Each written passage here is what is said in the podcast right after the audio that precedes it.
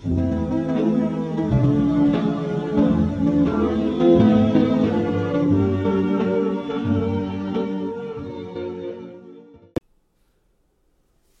back to the Retro Horror Academy. My name's Daniel Richardson, and tonight we're going to be looking at the year in horror 1931. I'm not gonna lie, it's I got two different feelings about tonight's show. One part of me is very much excited because we are now past the silent era. We are officially into talkies and we're into the you know the main clutch of the you know universal monster the golden era of the universal monster boom so that's fucking awesome however uh, I think the Academy may have made a controversial decision in its ranking, and I feel like this is, you know, we're, we're starting off on a hot episode, kicking off the 30s, but I also feel like this is going to get a lot of hate from the outside. But you know what? The Academy is here, uh, not for you so much as it is just for us. So, uh, yeah. Let's get into it, shall we? Now, before we get started, let's talk about 1931 because it was a great year for horror. Uh, you know, movies that came out that year, you know, you had Dracula, Frankenstein, Dr. Jekyll and Mr. Hyde, uh, all uh, Universal and uh, and Hyde was a Paramount. Uh, again, we talked about this uh, last episode that, you know, Universal kind of led the way for these, um, for this, you know, horror wave right here. Uh, it really all started kind of with Dracula, and then once it became a huge success, everybody followed. And so the next couple years is going to be huge for horror. And this would literally make major stars out of like Bela Lugosi, Boris Karloff, Fredric March. I mean, they all just became household names, and it was you know incredible. Uh, and it would launch their careers, especially in horror, because Bela Lugosi and uh, Boris Karloff would go on to uh, you know be in several, not just you know sequels to you know the Universal horror franchise and not, but also to several uh, Edgar Allan Poe uh, films as well. They team up in a lot of those. So I mean, just a great start to the decade right here. Now, you know what we do on this show? We have uh, we got five movies tonight that we're ranking uh, from 1931, five horror films, if you will. But we always like to make the induction to the uh, Horror Hall of Fame. So, who are we going to induct into Retro Horror Academy's Horror Hall of Fame class of 1931? I'm going to butcher his last name, and I apologize. Uh, I'll, I'll, use his first name. His first name's a no. That's all you really need. But uh, Oh, let me try this. Uh, Dante Alighieri. Is that right? We're gonna call him Dante. So Dante, you know, we know him for his uh, Divine Comedy. Uh, you know, more importantly, Dante's Inferno, uh, which would go on to uh, make. Uh, there was at least two films by this time of Dante's Inferno. One that came out in 1911, which we reviewed on this show, uh, which was you know iconic. It literally was just very groundbreaking for his time. But then it would get remade again in 1924. Uh, some of his writing has been used in other works, such as uh, I'd always butcher this name too, but uh, in Hell. The 1925 uh, fantasy horror film that we covered on this show as well, which, uh, yeah, really liked it. And Dante, I mean, his spot in the Horror Hall of Fame is basically for you know his words gave us the visuals for what we see today as hell like everything you see in these movies the words that he put on the page to put the picture in your mind that is what almost everybody's uh, interpretation of hell is uh, and for that you know contribution alone he deserves his spot in the horror hall of fame so dante welcome to this uh, prestigious club we have going here. Welcome to the Horror Hall of Fame. So let's get into it, shall we? We're going to just jump right into it. We're going to jump in with the number fifth, or sorry, the number five horror film of 1931, and that movie is The Phantom. Uh, mass killer stalking people inside of a old asylum. Uh, that sounds like an awesome fucking movie. We didn't get that though. We didn't get that at all. Take a drink. I really need a co-host on this show, so I can switch out and give me a drink whenever I want. Anyways, um, no, we did not get that film at all. Um, this was, you know, once again, everybody's jumping on the horror bandwagon, and uh, this was a Poverty Row jumping out here with this thing. Um, I don't know. It's it's an old dark house type movie. Uh, very similar to um, the Cat and the Canary, and that's really the that's to me is the number one uh, old Dark House movie. I will always kind of refer to that. That's my prototype, if you will. I know there's been some before it, and there's you know, going to be some after it, but for me, the Cat and Canary is the one. Uh, you know, when this movie came out, it got okay reviews, but a lot of people kind of said the same thing. Uh, it just kind of is very slow. Um, they thought that the two main leads were miscast. Uh, Guns Williams or Gweens Williams. Oh, I can't think of the girl's name right now. I wrote down notes and I didn't write down the, the cast, but the, the main uh, Arlene something, Arlene Ray or something like that, uh, Arlene Williams. It doesn't matter. Either either way, the uh, two uh, leads, the uh, the guy plays Ace, the reporter, and his fiance. Uh, they said they were miscast, and I'll tell you right now, I, I don't know. Maybe they were. For me personally, and I think the Academy definitely agrees with me on this one because that's why it's so so goddamn low on this uh, thing. I think personally, the movie itself is just bad all around. So here's my issue with it. I know we just made this transition from silent films to the talkies. And I know, you know, if you've ever seen the uh, musical, I know it's kind of weird talking about musical in here, but the musical Singing in the Rain, uh, the whole plot of that is literally these uh, actors who are trying to uh, transition from being these silent movie stars that they were into an era with sound. And uh, just kind of the hilarious, you know, misadventures they have just trying to you know make that transition. I feel like this movie epitomizes all of that because it's so clunky. Like you know we were talking about how with the Cat and the Canary. Uh, not just because of the old dark house, just you know, in directing in general, you know, the camera is very fluid. It moved around a lot, but didn't feel like it was moving around for the sake of moving around. Did not feel like style over substance. No, it enhanced what you were watching this was just static shots. It felt like you were watching a stage play, and not just that, but it had that bad thing of like I don't know. All the actors, they were kind of overacting a little bit, but it's almost like that kind of overacting like you see on the stage where they're trying to make sure that everybody can hear them in the back row, so they're just kind of like, "Hold up, what is happening now?" You know, "Hey, what are you doing over there?" There's a killer on the loose, I tell you. It's just a lot of that.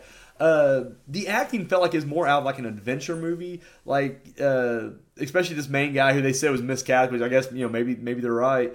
Uh, he seems like he's the kind of guy that comes out of like a you know the adventure, the uh, swashbuckling type of uh, adventure stories you'd see from this era, from the serials. You know, the reporter who's just like, "I'll tell you, see, we're going to head down here, and you know, it's going to be dynamite." You know, just real fast talking. You know, listen here, Buster, I'll, I'll tell you what's what. You know, that kind of you know thing it, it, felt like I was watching something like they're, you know, a movie about treasure hunting or, you know, got to rescue the princess from the evil king or, I don't know. It felt like something totally different than an actual horror film. Or even, I mean, at this point, you know, horror's not even really a genre yet, but you, at this point, it kind of is. Like, everybody knows, like, dark dramas or whatever you want to call them. Uh, and it didn't feel like that at all. Uh, the other thing was just, uh, sorry, I'm to crack one open here.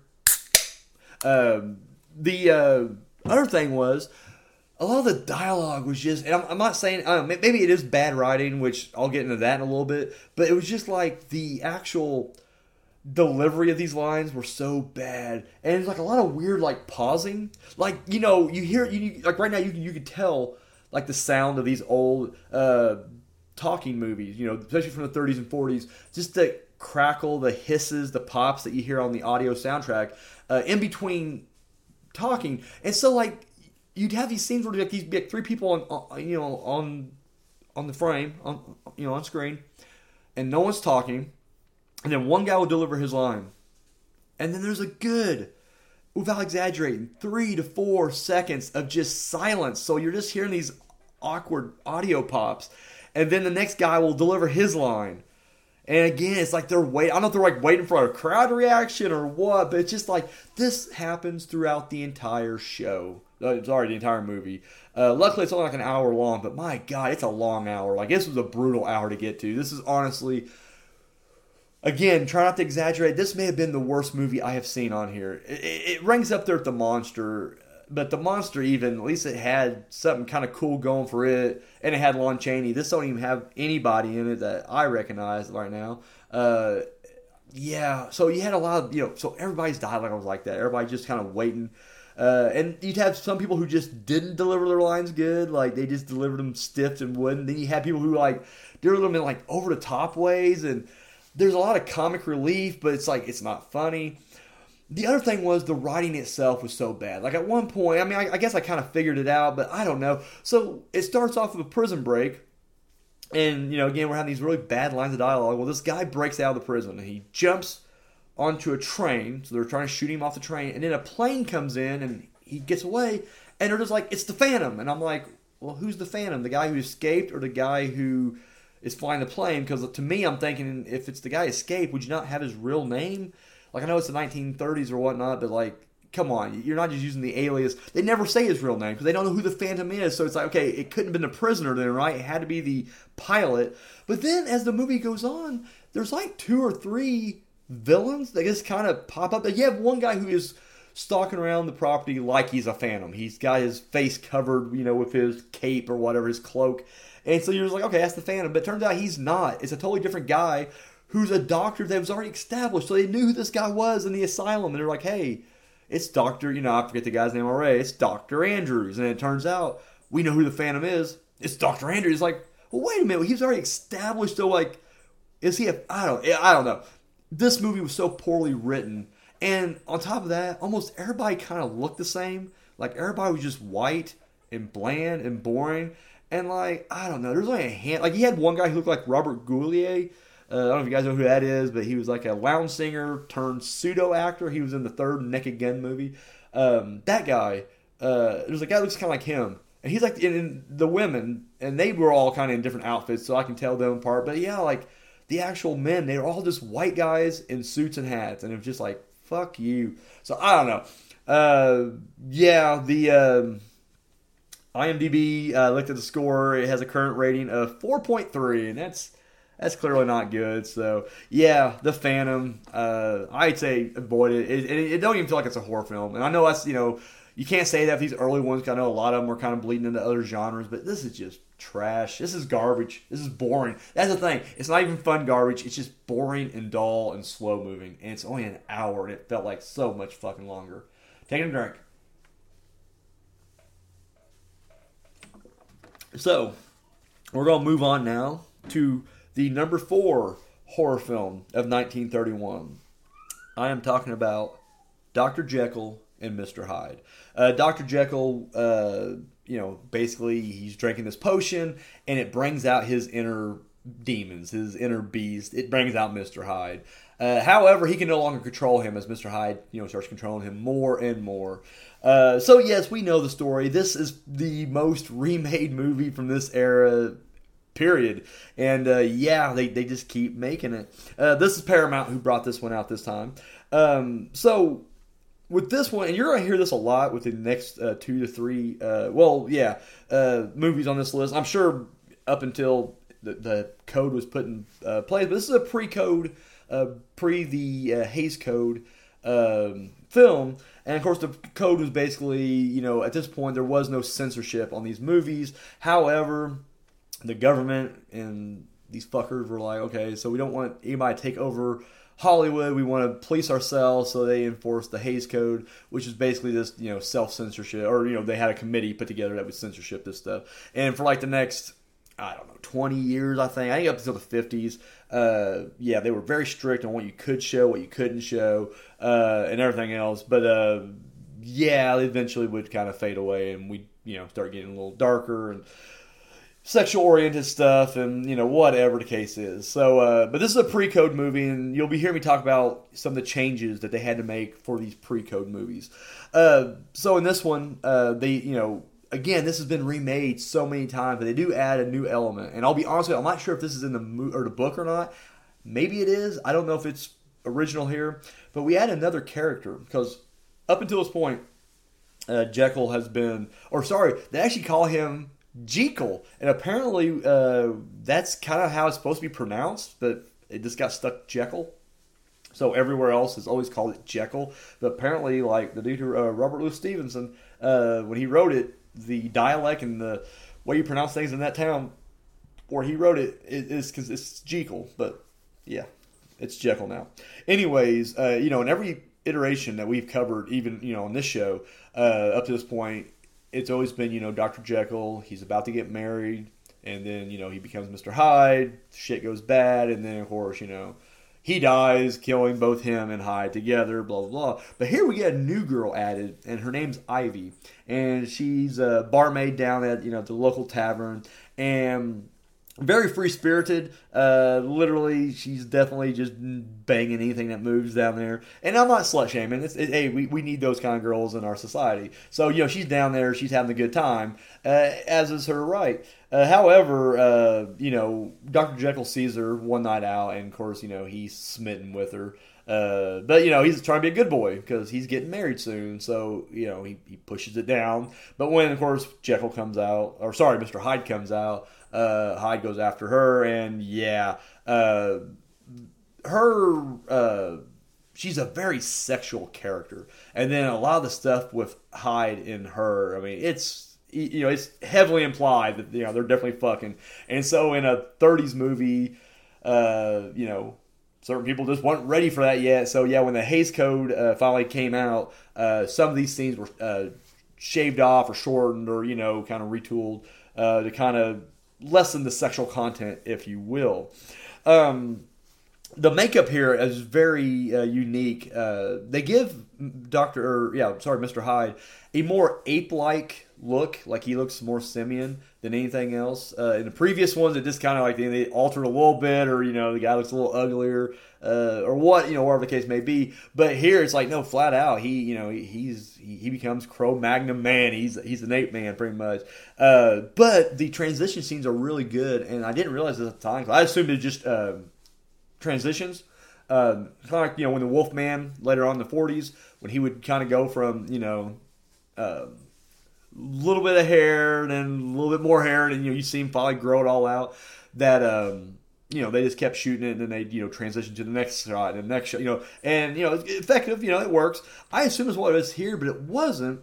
What they did was they had a special kind of makeup and they uh, since the movie's black and white uh, they used very colorful makeup and so it was layered in certain ways. So what they did was, when they shot it, the lights they used, they had different uh, colored gels they put on the lights. So, you know, when you shoot it one way, your face would look one way. And then, of course, they put a different gel on there and it would highlight these other colors, looking like your face is transforming. And that's how they did it. And I think that's fucking brilliant because it really is a really cool, you know, I didn't think of I didn't know it when I was watching it, but I was like, that's a really cool, you know, way to do the transformation scene, you know. So uh, so yeah, definitely, definitely pretty sweet right there. Um, so Frederick Mark or March got the job because initially they wanted to have uh, John Barrymore, who did it in the 20s, and they wanted him to reprise the role. But unfortunately, he was, or fortunately, I guess however you look at it, uh, he was, you know, doing a different movie, couldn't do it, uh, and so Fredric March was, you know, brought in. And I guess Fredric March, he, like John Barrymore did a play and Fredric March did the same play, playing the John Barrymore part, and they're just like, well, hey, he's a good substitute for John Barrymore. We'll just give it to him, and then he, you know, he would go on to play the role here. Um, it's funny because I've read a lot. Like this is considered like the the version of uh, Doctor Jekyll and Mister Hyde, and uh, you know, and I'll go into my review about you know a little bit later. But uh, you know, this is what everybody you know like their version of it, and it you know, I, I agree. I, I, agree with it. Uh, however, they would remake it again like the next decade, I believe. I, I think it's like 41, 42, but uh, they had Spencer Tracy in it, and that one just wasn't quite as you know well received or whatever. And a lot of people blame you know Spencer Tracy or whatever. I haven't seen it. I'm sure we'll cover it on this show, so when the time comes, we'll get to it. But uh, Fredric March did so well. I mean, he actually won the Academy Award uh, and which is the first time in history that a horror film has won an Academy Award. Uh, which again, uh, this big new boom of these horror films, it gives a lot of credibility, a lot of credence. Uh, and every review that came out, you know, everybody loved this movie, but the one thing they all said was Fredric March.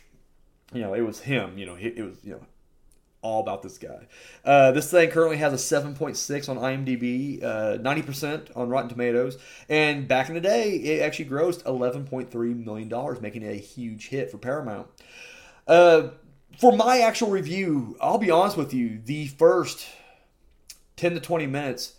I felt was very rough. I just I, the story. I mean, we've seen it already. I mean, I, I forget how many we've covered on here already. We've covered at least four uh, three to four easily. And so it was just like, uh, again, we're doing this again. And so I honestly, I couldn't get into it. I didn't think there was anything special about this Fredric March. Uh, even when he first turns, I'm still not feeling it. And I'll be honest with you, I think I kind of like John Barrymore a little bit better, although I like the look of Fredric March. But I think performance wise, but again, I mean, it's the first time we're hearing him talk, so I mean, maybe I'm being unfair. Uh, John Barrymore's was a silent, you know, performance, but either way, uh, but once the story gets going, I'm hooked. Like this edition of Ivy, I think really gave this a shot in the arm that you know the original three or four, you know, five, however many. Because uh, I know there's a few of them were uh, shorts that we didn't cover on here. A few of them were lost. So I mean, I know, at this point, who knows how many times this thing has been, you know, redone. I wouldn't be exaggerating by saying you know, maybe 10 times already. We, you know, this has been already adapted to screen. But, um, no, I mean, again, I think this whole Ivy thing, it just felt so much darker and sinister. Like the way he treats her. Uh, you know, at one point, you know, he's trying, like, he knows, like, he knows everything that Jekyll knows. So whenever, you know, she's trying to confide in Jekyll, because again, even though Jekyll's trying to be the good guy, he's tempted. He, you know, kind of has this spot in his heart for uh, her, and he's even gotten neglecting his fiance, which honestly, I don't blame him. Uh, I, I, I forget the actress who plays Ivy, but goddamn, you know, for 1931, yeah, she's pretty, pretty fucking hot. And the fact that she's overtly sexual throughout. It's like, yeah, I, I can see exactly why you would, you know, want to leave the fight, you know, the fiance for her, you know. But she's so helpless. Like every time, you know, he he beats her, he you know, he, he whips her, he, he paddles or whatever, and it, it's it's implied. I mean, they don't come out and show it, obviously, but it's like, yeah, he's raping her as well. Like, there's no doubt in my mind, and so she becomes a very sympathetic character. Uh, throughout all this, and so yeah, uh, it just it hit a lot darker and you know, I gotta admit, you know, it's not that. I'm trying to word this without coming off sound like a complete creep or sleazebag. Uh, you know, it's not that I you, know, you have to have those elements to make a great movie. It's those elements though that make you feel like it does give you this sucker punch right in your soul. And movies that can make you feel on any level, whether it's happiness, sadness, anger, disgust, whatever. Uh, that's a good thing. And honestly, that's what this kind of it, it, made me go, wow, this is like you feel bad for Ivy, you really do. Uh, you know, I know Jekyll's always kind of like the sympathetic character, and I just don't give a fuck about Jekyll. Like, fuck you, you're a pussy. You can, you know, be, you can balance it out. Everything's good in moderation, right? You can be a bit of a dickhead Cro-Magnon man if you want, you know, on the side, but still be, you know, intellectual and a gentleman on the other side. You can balance that shit out. But like Ivy has no chance here. And yeah, I mean, the, the stuff he does to her is just brutal. Uh, the way he talks to her, you know, the way he's trying to trap her and set her up and just verbally, you just see the fear on her face. Like it's just, it's really well done. So, uh, yeah, Dr. Jekyll was right. And on honesty, um, can't speak for the Academy. Uh, for me personally, this may be my favorite movie uh, from 1931 horror film. Uh, or, or, otherwise, really, I think it's really well done. Again, it has a very slow start, or a very slow start for me, but once it gets going, it picks up. And honestly, I, I think I'd like to see it again at some point, just so I can kind of, once I kind of know what to expect from the beginning, knowing where it's going to go, you know, maybe I'll enjoy it even more. But uh, yeah, number four, Dr. Jekyll and Mr. Hyde, taking a drink. So up next, we're getting to some territory now. Like now, we're going to get into. I don't know. Maybe you guys are going to think when you see the final list of the five that we're talking about tonight, you're going to think Dr. Jekyll and Mr. Hyde's even down too low. And I'd agree with you. But uh, the movie that does go over at number one, uh, we'll get there. We'll fucking get there. All right. So at number three, the uh, Bronze Skull winner of 1931. What is the number three horror film? Dracula. Uh, we know the story right now. It's you know, Count Dracula, you know, tricks his accountant to you know get him inside London, and once he's there, you know, he's just running amuck. He's you know targeting women. He's going to drain them of their blood. All that good stuff. Uh, so right off the bat, you know, this is the very first talkie version of Dracula. Uh, in fact, it's this. I think it's the second version that's been out there because we all know about Nosferatu and you know uh, how people basically uh, you know didn't get the rights, the you know clearance for that, and yeah, they changed enough, but they didn't change a lot. So, anyways, you know Nosferatu was you know for a while they were trying to you know ban it and just completely destroy it, all copies of it. So Universal to go a legitimate way with it. Like you know we're to make Dracula. Uh, legitimately, we you know bought the rights. We're going to you know put it out there, and they really wanted to. Um, you know, they've been making a slew of like. Again, I, I mean, I, we, they're horror films, but to them they were like these event epics, these dramatic, you know, I'm looking for a word. These event films they've been making, uh, something on par with like The Hunchback of Notre Dame or uh, The Phantom of the Opera, you know, something like that. You know, they've been making these big tentpole movies, uh, these you know dark dramas, you know, but epically, you know. And so they wanted to make Dracula in the same vein as that. And at this point, Dracula was already a stage play. In fact, Bela Lugosi was already Dracula for you know however many you know years it was running. So he was already kind of you know the stage version of Dracula at this point. But uh, you know they, they wanting to do this, and initially they had um, you know Tod Browning was going to direct, and they had uh, Lon Chaney locked in for uh, Dracula, and another one of those big what ifs, like what would have been like if Lon Chaney would have actually been you know Count Dracula. Unfortunately, he would pass away two years prior to the release, release of this film, and uh, you know very sad for the you know not just the horror community but just the acting community in, in general. Like he was just a great performer, and to my knowledge, because again I haven't been looking, so I don't know, but I don't know if did he ever make a talking film because all the films I've seen of Lon Chaney so far have all been um, oh uh, silent. Uh, so yeah, I don't know, you know, if he's you know if he's done anything out there right now uh, that is a talkie you know film or whatever. So I don't know how that transition would have been, but I don't know. I'd be willing to give it a shot. I think you know, I don't know. However, with that said, you know, and the weird thing was the studio did not want to cast Bela Lugosi. Like they were literally they had like a list, like a massive list of people they wanted to put in there instead. But Lugosi, you know, he fought for it and even was willing to take like a ridiculous pay grade or pay cut uh, to do it. And so, yeah, it just, I mean, again, I'm not sure what the reason for that is. It's like, you know, did you guys not go to the stage play and see what he can do? But I don't know if it was just name recognition. They, you know, they wanted someone bigger for the role. And at this point, you know, Bela Lugosi was an unknown commodity when it came to film. But either way, Bela Lugosi finally gets it. And round out the cast, uh, the I think the other two. I mean, there's more to it, obviously, but the two that really stand out, you got a uh, uh, Edward Van Sloan, who was uh, Van Helsing. He also played Van Helsing on the uh, uh, stage play as well. And then you got Dwight Frye, who plays Renfield. And yeah, he gives like an insane fucking performance here. It's just brilliant. So, anyways, the cast was set. and of course, with Tod Browning directing. However, it's been said, and I'll talk about this a little bit later when I give my review, but you know, they said like Tod Browning just wasn't his heart was not into this movie at all, uh, and it, the guys like the rest of the cast really wasn't into it. Like they were, or they it's not that they weren't into it. They weren't taking it as serious. Like the only person on this set taking it seriously was like Bela Lugosi. Like he's the only one who's just like giving a fuck, and it shows. Like he does a great job. Take a quick drink. Thank you. And um, so you know, it, it's said that you know Tod Browning kind of I don't know. Kind of softballed it in there. You just kind of, I don't know. He, he was just kind of sleepwalking, directing this thing. Uh, all the while, and I forget who it was they said, but you know, it's, it's, it's been said that others were kind of stepping in for him, I guess, for a lot of this, but I don't know. Is what it is. Uh, however, this movie would basically uh, get uh, Bela Lugosi typecast. He uh, after this, he became Count Dracula. Uh, to this day, when you think of Dracula, and it don't matter which version you like, you may, you know, once again, I know with these old black and white movies, you know, people today don't really like black and white. I, I get that. You know, maybe you prefer the Francis Ford Coppola, you know, Dracula movie. Maybe you prefer uh, fucking Hammer, Christopher Lee, uh, Dracula movie, or maybe you're just into like Dracula Untold or all kinds of new fucking stupid fucking vampire movies. I don't know.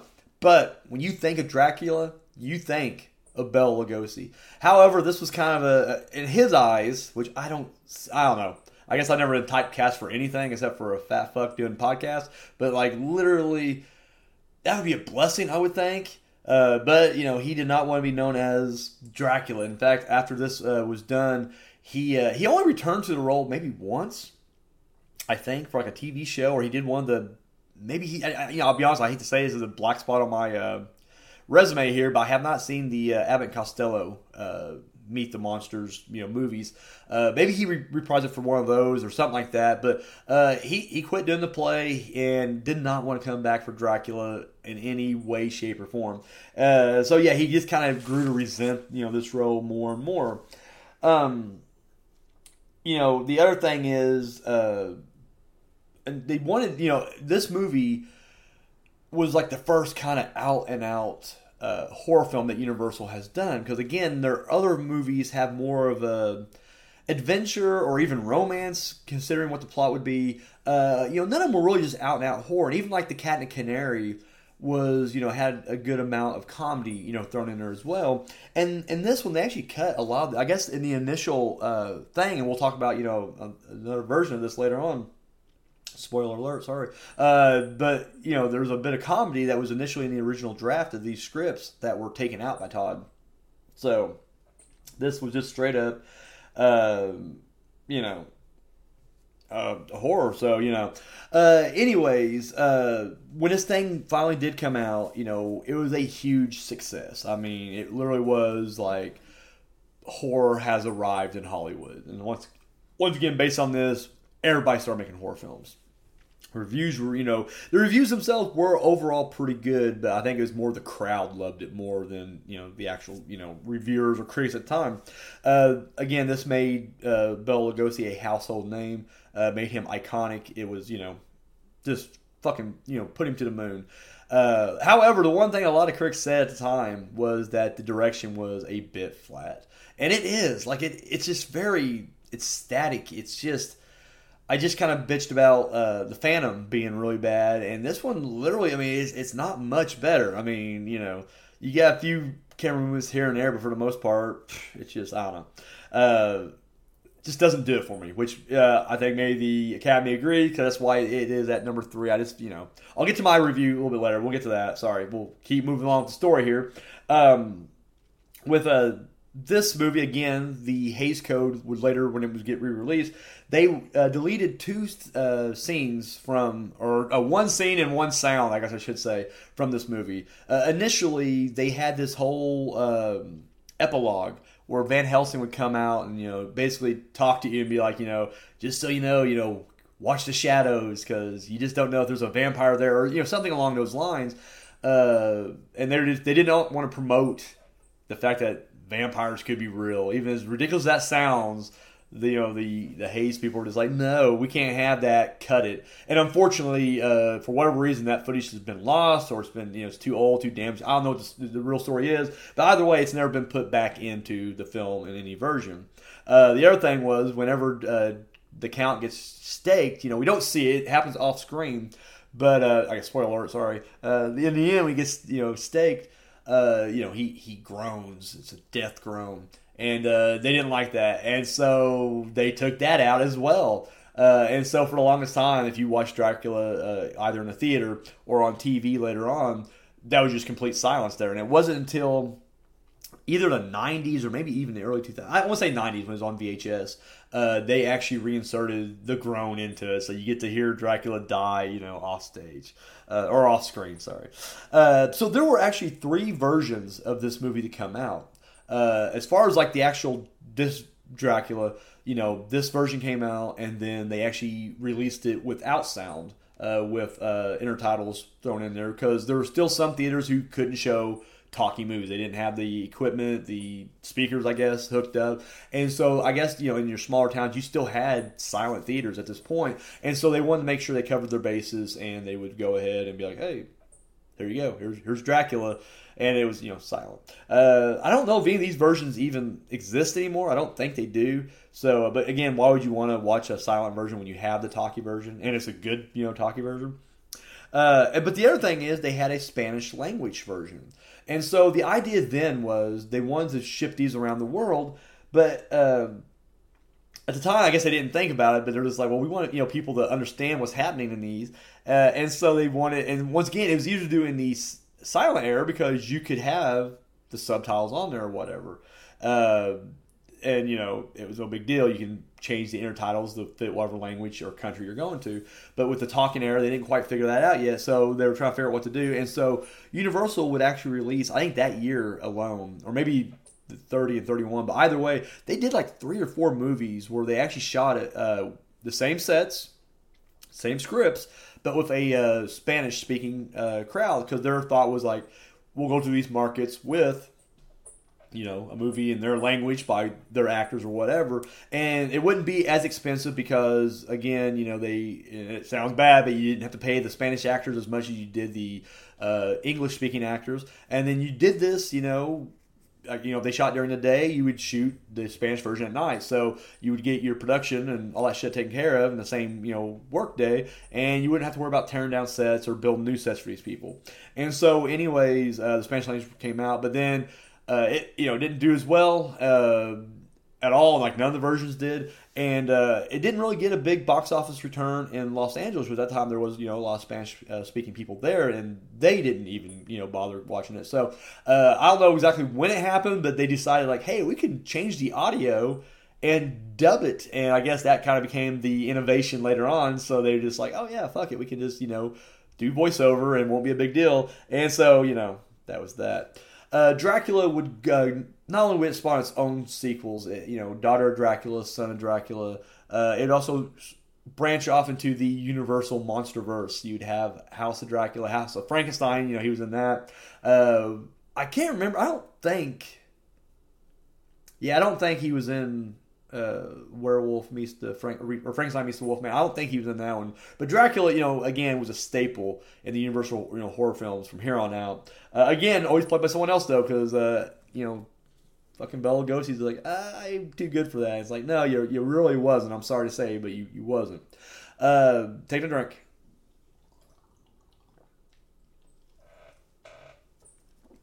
Ah, sorry, chugged it. Um, so, for my my personal opinion, when I watched this movie for the first time, you got to understand, I've already seen so many versions of Dracula. It's the same review I kind of gave when I, you know, said I watched Nosferatu, where, you know, I've already, I know the story by heart. I've seen TV adaptations. I've seen, at that point, Francis Ford Coppola. I've seen, um, oh, I've even seen like Dracula Dead and Loving It. Like, you know, I, I've seen, I know the story by goddamn heart. And so it just comes off boring. And when you're watching it, especially this version, the direction is a thing. Like it is just like shit. This is boring and slow paced, and I don't know. And I get it. They didn't have the, uh, you know, they didn't have special effects really back then. So like every time they would, you know, talk about something, it's always off camera. You know, look out there. You know, there's, uh, you know. They're, the children of the night. They're you know wonderful music they make, and it's like, look at the werewolves out there. At one point, you know, he even turns into a wolf and runs across the lawn. We're not seeing that at all. We're hearing everybody else go, hey, look, Dracula just turned to a bat and or turned to a wolf and he turned into the mist and whatever. And he just ran across. It's like, we didn't see that shit. And I get it, you know, I get it. Uh, where I do give this movie credit, obviously, Bela Lugosi. I mean, he kills it. He fucking kills it as Dracula. He is Dracula. Uh, no matter how many people we see, you know, don the cape and put in the fangs, there's only going to be one Dracula, and that is Bela Lugosi. Um, this movie itself, uh, it was given a uh, 7.4 on IMDb, and it currently has a 94% on Rotten Tomatoes. Uh, and it's, it's an integral part of horror movie, you know, history. So I'm not taking anything away from it there. Uh, just on a personal level, it's not a movie I would watch probably again uh, or if I do one more time, and that'd be it. I just don't. I, it's not a movie I would return to very often at all. Uh, that's just my opinion. So there you have it, number three, Dracula. Okay, I'm nervous. I'm getting sweaty now because I know this is the movie that people are going to say should be number one, and, uh, and you know I just got in saying I think Doctor Jekyll and Mister Hyde should be number one. Uh, I would say this was probably a solid two, possibly. Um, well, it's where it's at. Yeah, I, I, yeah, I think number one belongs in the top three, but uh, we're, we're, getting there. I'm sorry, I'm getting off topic. Quit trying to be foreboding with my foreshadowing here. All right, uh, what was the number two horror film of 1931 and the winner of the Silver Skull Award? Frankenstein. I know. I hear you booing right now. I can hear you booing. yeah, you're turning the podcast off right now. You're just like, fuck this. this that's the number one. I get it. I, I fucking get it. Uh, we all know the story, you know. Uh, Dr. Frankenstein, he's trying to create life where there was none. And so he gets a bunch of useless body parts, stitches them together, and he creates life. Uh, again, once Dracula hit the screens, they were off to the races. And so right off the bat, more horror, more horror. And like I said, you know, Paramount came out with, you know, theirs and you know, Poverty Row came out with a poor excuse with the Phantom, but Universal was like, we got more, and so they hit same year Frankenstein. Um, it's funny because when this, you know, once the movie came out, uh, Bela Lugosi, he really wanted to play the Doctor. He wants to be, you know, Doctor Frankenstein, and was kind of expecting to get that part, you know, after you know, again, he kind of made money for him, but again, he wasn't. I mean, I don't know what the deal was if he was like under contract with Universal or if he's just you know again kind of getting paid just weekly, uh, more of a uh, contract player, I guess you'd say. Uh, you know, not really a full time member of the staff, and so they quickly, you know, they wanted to use the fact that he was a monster in the last movie, parlay that over here, and they want him to play the monster, and he refused. Now, there's been multiple stories over the years as to why he refused.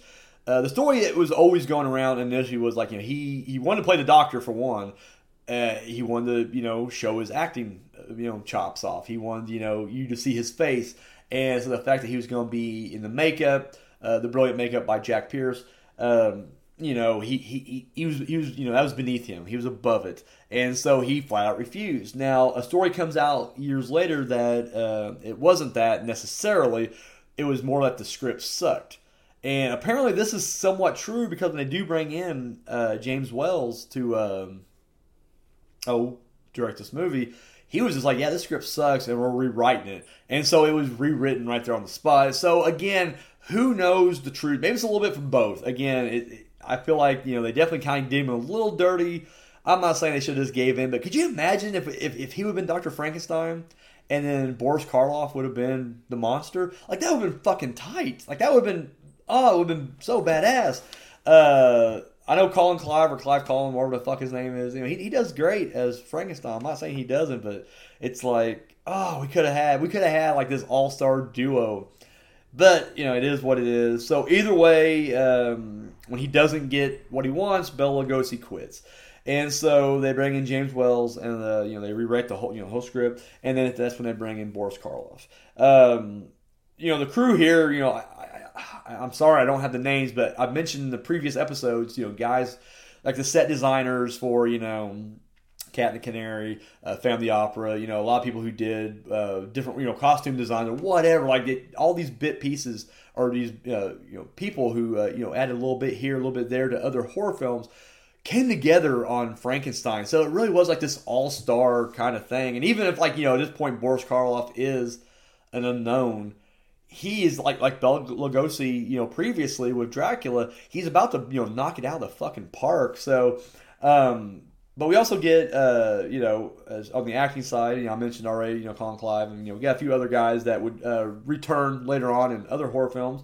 Uh, but the one that really stands out to me is uh, you get uh, Dwight Frye, who was Renfield in the last one, and here he's the equally kind of insane uh, Fritz. Uh, which you know, again, I always forget he's Fritz. I want to call him uh, Igor or Igor, you know, depending on you know which which version you're watching, I guess.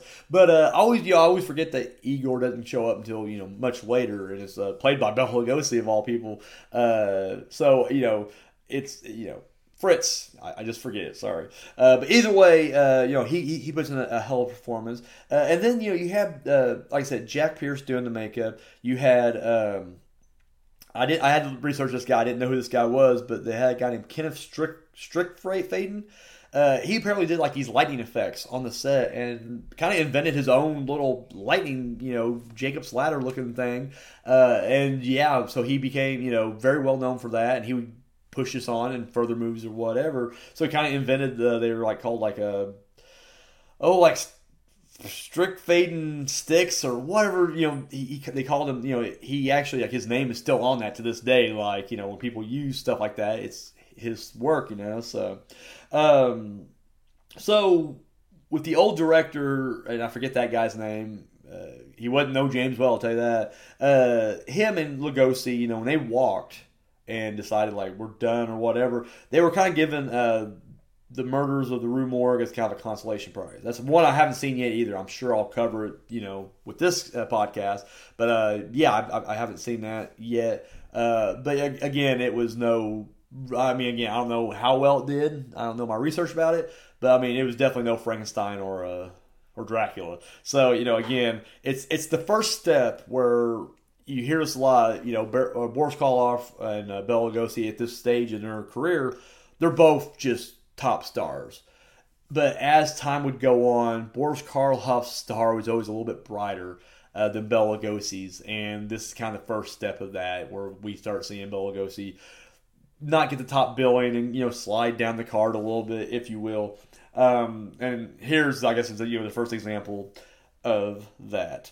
Um, yes, so I mentioned earlier about the uh, Hays Code, and uh, yeah, this one had a couple of uh, major changes that were taken out initially. Uh, they would both be put back in later on. Uh, you couldn't be blasphemous on these things, and there's a line, and I'm paraphrasing. I'm sorry, you know this is one. I mean, you're gonna like like the movie, but I don't know it by heart like I would other horror films later down the road. But you know, paraphrasing, you know, whenever he's talking about, you know, he knows what's like to you know be a god, be like a god, or be you know whatever and they didn't like that. So that line was stricken, you know, completely from the thing uh, because again, can't be blasphemous. And then of course, when Frankenstein throws the little girl in the water, they uh, had to cut that out. They didn't want to show a child, you know, and you know you don't really see her drown. You just see her get thrown in the water and it just cuts. Um, here they just cut it out completely, but I think it's kind of funny because a lot of people have said like when you cut her getting thrown in the water out, and they you know later on her father's carrying her dead body back into the village it's like that's way worse. Like what did that monster do to that little girl? Fuck me. And so i just think it's kind of funny like in a way they're trying to censor this little girl getting killed but maybe you know it turned out way worse than it was supposed to be. So either way uh just like Dracula, Frankenstein was a massive hit and also spawned you know, not only a star in uh, Boris Karloff, but it also spawned many sequels. Boris Karloff come back for most of them as the monster, uh, and then later he would be the actual doctor, you know, as well. And uh, yeah, unlike Dracula, whereas Dracula resented being Dracula, or sorry, Bela Lugosi resented being Dracula. Boris Karloff, he loved being Frankenstein. He loved being known, or sorry, the, the Frankenstein's monster. Uh, he loved being the monster. Uh, he just loved acting, and he, he was just thrilled, even if he was going to be known as a horror guy. He never felt above it. He felt blessed to be, you know, working and just being beloved by an entire community of people, and uh, something that you know Bela Lugosi just never could bring himself to. And I think you know that's why Boris Karloff got better breaks later down the road, or at least one of the reasons I would say.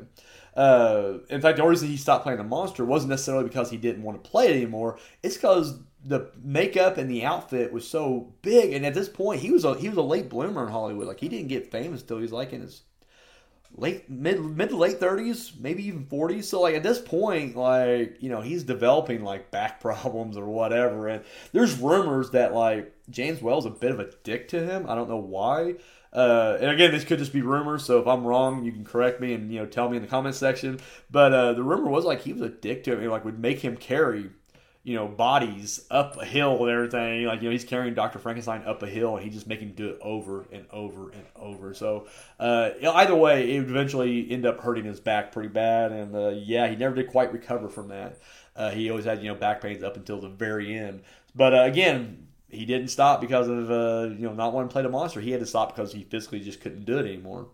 Um, this film has a 7.8 on IMDb, 100% uh, score on Rotten Tomatoes, and this thing grossed twelve million dollars at the box office, which again, 1931, god damn, just killing it. Box office kaboom! So uh, doing great, doing great. Uh, for me personally, I think this is an easier watch than uh, Dracula. But again, it's one of those that I kind of know the story already going into it, and that does kind of, you know, I think the sequels are better. I think uh, Bride Dracula, or sorry, Bride Dracula, sorry, Bride of Frankenstein, uh, much better. And then I think even the Son of Dracula, or goddamn, sorry, the Son of Frankenstein is better. Or no, no, Ghost. Sorry, Ghost of Frankenstein. Whichever one, whichever one that had the, the thirty-one and thirty-nine that had uh, Karloff playing the final one. Either way, much better. And then, like I said, the character I always loved. I think honestly, my favorite Universal monster is the monster, uh, Frankenstein's monster, because I don't know, he's like the he was the original Jason Voorhees or Michael Myers. Like you couldn't kill this guy, no matter what you did you know, throw them into a fire pit, throw them into, you know, a well, icy water, freezing them up. He just found a way to come back every time. And it's like, he's like the first zombie, kind of. You know, he, he technically was. I mean, the first reanimated corpse, you know, in cinema history. Uh, and so, no, I mean, like I said, I guess is better shot, better acted. It looks, you know, once again, it's a easier watch to me than Dracula.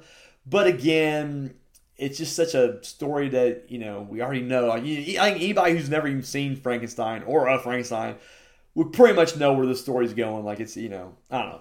Uh, it is what it is, but no, uh, yeah, Frankenstein. And, I, and it goes without saying it's better than the uh, 1910 version we covered on here. You know, way back in uh, we call that season one. I don't know if we had season or not, but you know, the first episode, or the first few episodes we did, uh, we covered Frankenstein, and yeah, this definitely is better than that. So there you go, number two film, Frankenstein. We're moving on to number one. I just know I'm getting shit for this one. Should have told you I take a drink. Sorry. Uh, that's a drinking game for you guys at home. Or not take a drink, you guys take a drink. How about that?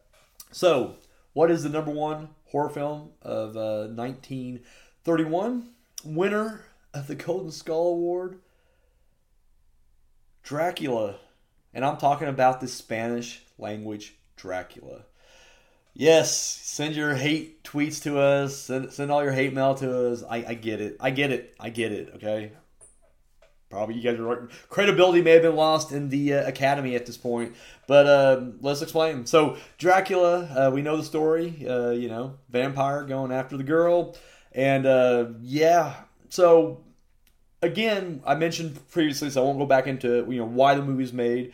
Um, but the thing was, the benefit of doing it the way they did it, and it certainly benefited this version of the movie because I think this is the only one that people will say like you know from a filmmaking standpoint, this is better than the English version of Dracula. I don't think the other two or three films they did uh, Universal this way. I don't think anybody says that about them. But with this one, what the director did was he would come in early and he would watch the dailies of what they did and then just make it better. Because again, Tod Browning wasn't trying, and you know, lots of just boring shots. And so, and again, the the producers weren't really looking after him as much.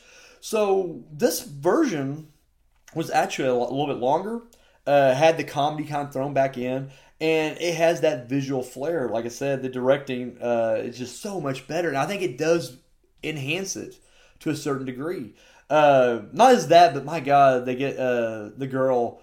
Uh, that's the one thing everybody talks about. Whenever I saw the special features of this, you know, they they had a whole thing about it, and everything I've been reading, uh, retrospectively, of course, that the uh, lead actress in her low cut top for 1931. It's like, dude, she she she had the tits. I mean, that's just all there is to it. That Spanish girl had the tits. Shake them, Mamacita. Shake them. So again, uh, it had the visual quality over it. Uh, from a, you know directing, it was you know way better.